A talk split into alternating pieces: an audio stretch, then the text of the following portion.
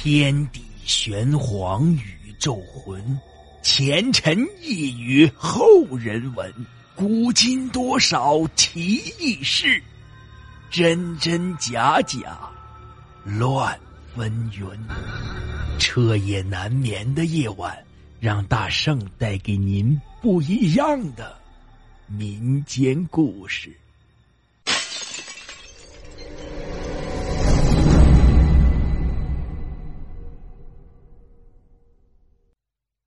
听友们，大家好，今天讲的故事叫做《赌鬼》。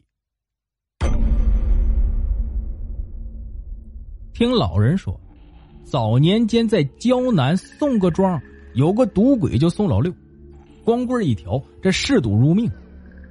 年过而立，还一门心思的在玩乐上，每天头午睡觉，过午干活，天刚一擦黑啊，就往镇上的保局赶。一直玩到后半夜才摸黑回家，风雨无阻，跟坐堂似的。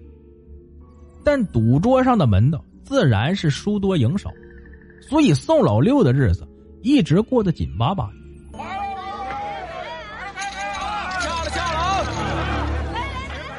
这一年刚入夏，有天晚上，宋老六手气好，玩到后半夜赢了不少钱。回家的时候，顺便从熟食摊子上。叫了半斤牛肉，一斤炉包让伙计包起来，再把自己的酒壶打满。这赌鬼赢钱了，心里自然高兴，手里拎着酒壶，怀里揣着吃食，嘴上还哼着小调，边喝酒边嚼着肉往家走。眼看走到林庄的北河边上，宋老六酒劲儿上，踉踉跄跄的脚步不稳，眼前的路，头上的月亮。身边的树影都跟活了似的，东摇西摆的。再走几步，影影绰绰看见前面一棵老梧桐树下站着一个人，远远的向他招手。宋老六摇摇晃晃走到跟前，定定神，看清了，原来是穿黄衣服的小媳妇儿，啊，长得还挺俊，便问道：“嗯，什么事小姊妹？”这小媳妇儿细声细语的说：“大哥，我几天没吃东西了，好不好？匀我一点吃的。”这宋老六啊也没多想，从怀里掏出那斤炉包说：“嗯，正好身上带吃的，还热乎，快吃吧。”这小媳妇儿一把接过来，狼吞虎咽的。眨眼，足足一斤包子就下了肚，宋老六都惊了。姊妹儿，好牙口！小媳妇笑笑说：“大哥，你真是个善心人。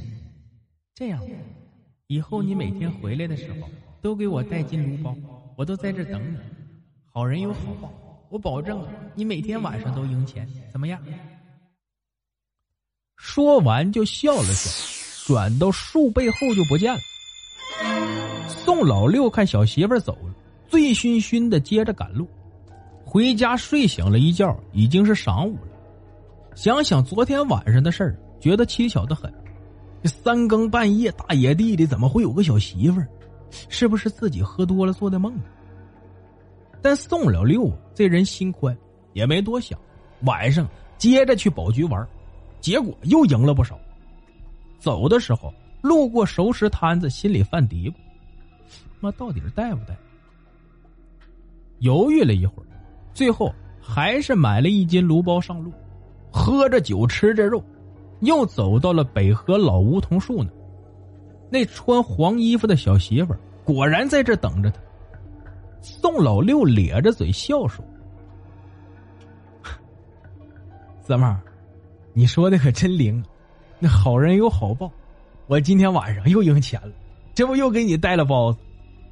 说着，把炉包从怀里掏出来递过去，小媳妇接过来，狼吞虎咽，三下两下吃光，抹抹嘴说：“谢谢大哥，包子味儿不错，明晚接着带，保证你赢钱，好人有好报。”说完，转身到树后，人又没了。打这之后，宋老六天天给这小媳妇带包子，每天晚上都赢钱。宋老六整天乐得轻飘飘的，日子从来就没有这么舒坦。一直到天快入秋了，有天晚上，宋老六赢了个大的，喝酒也喝大了，摇摇晃晃的回家，快走到北河了，一摸怀里面坏了，包子忘带了。这五更半夜再折回镇上的话，收拾摊子早就收了，没处买，只能硬着头皮去见小媳妇儿。到了树下，小媳妇儿问：“大哥，我的包子呢？”宋老六耷拉着头说：“对不住，哥今晚喝多，忘给你带了，明天晚上给你补上行不？”小媳妇儿呢也没应声，只说道：“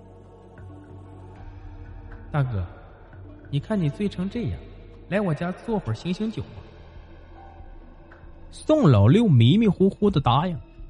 小媳妇儿搀着他走了不一会儿。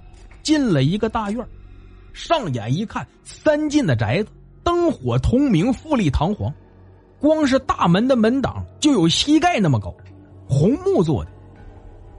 小媳妇儿把宋老六扶到正堂坐下，便起身去后屋，说是去给他沏杯茶醒醒酒。宋老六坐在那儿等着，坐着坐着就睡着了。宋老六一觉睡醒了，一睁眼，这四周怎么黑漆漆的？身子下面硌得慌，而且还臭乎乎。想起身，结果一抬头就撞到了天灵盖。这一撞，宋老六浑身一个机灵，醒透。伸手顺着四壁摸了摸，地方很窄，刚够躺下个人，根本就不是昨晚去的大宅子。自己这是在哪儿？又伸手摸了摸身子下面，那一根一根搁着自己的全是人骨头。宋老六立马整个人从头凉到脚后跟自己这是睡到一口枯坟里。宋老六闭上眼，稳了稳神也顾不上自己是怎么进来。镇定下来之后，就发现在自己的头顶上有个指头肚那么粗的小口。估计是什么虫子打的洞，从洞里射进那么一丁点亮光，估计外面应该是早上。宋老六赶紧冲着那小孔大喊：“来人救命！救命啊！”正好附近野地啊有个早起时分的小孩，听见营盘里有人瓮声瓮气喊救命，心里害怕没敢靠近，跑回庄子把大人叫来。来的人到了营盘。听出是宋老六的声音，这都是一个庄上的，而且人多也不犯怵。几个人把坟扒开，宋老六爬了出来。众人问他是怎么进去，宋老六就把整个事的来龙去脉跟大家讲了一遍。来的人里头有年纪长的就说：“这可能啊是碰上黄皮子了，好在黄皮子不害人，只捉弄人。”我信去那老梧桐树下看看，说不定还有毛呢。众人一块儿到了那棵树下，果然找到了一撮黄毛，颜色就像刚洗的杏，鲜亮鲜亮的。这之后，宋老六每天晚上仍是去赌，但赌运呢就跟从前一样，输多赢少，只不过每天回家都揣一斤芦包被。但却再也没见过那个俊俊的黄皮子小媳妇儿了。好了，故事播讲完毕，感谢您的收听。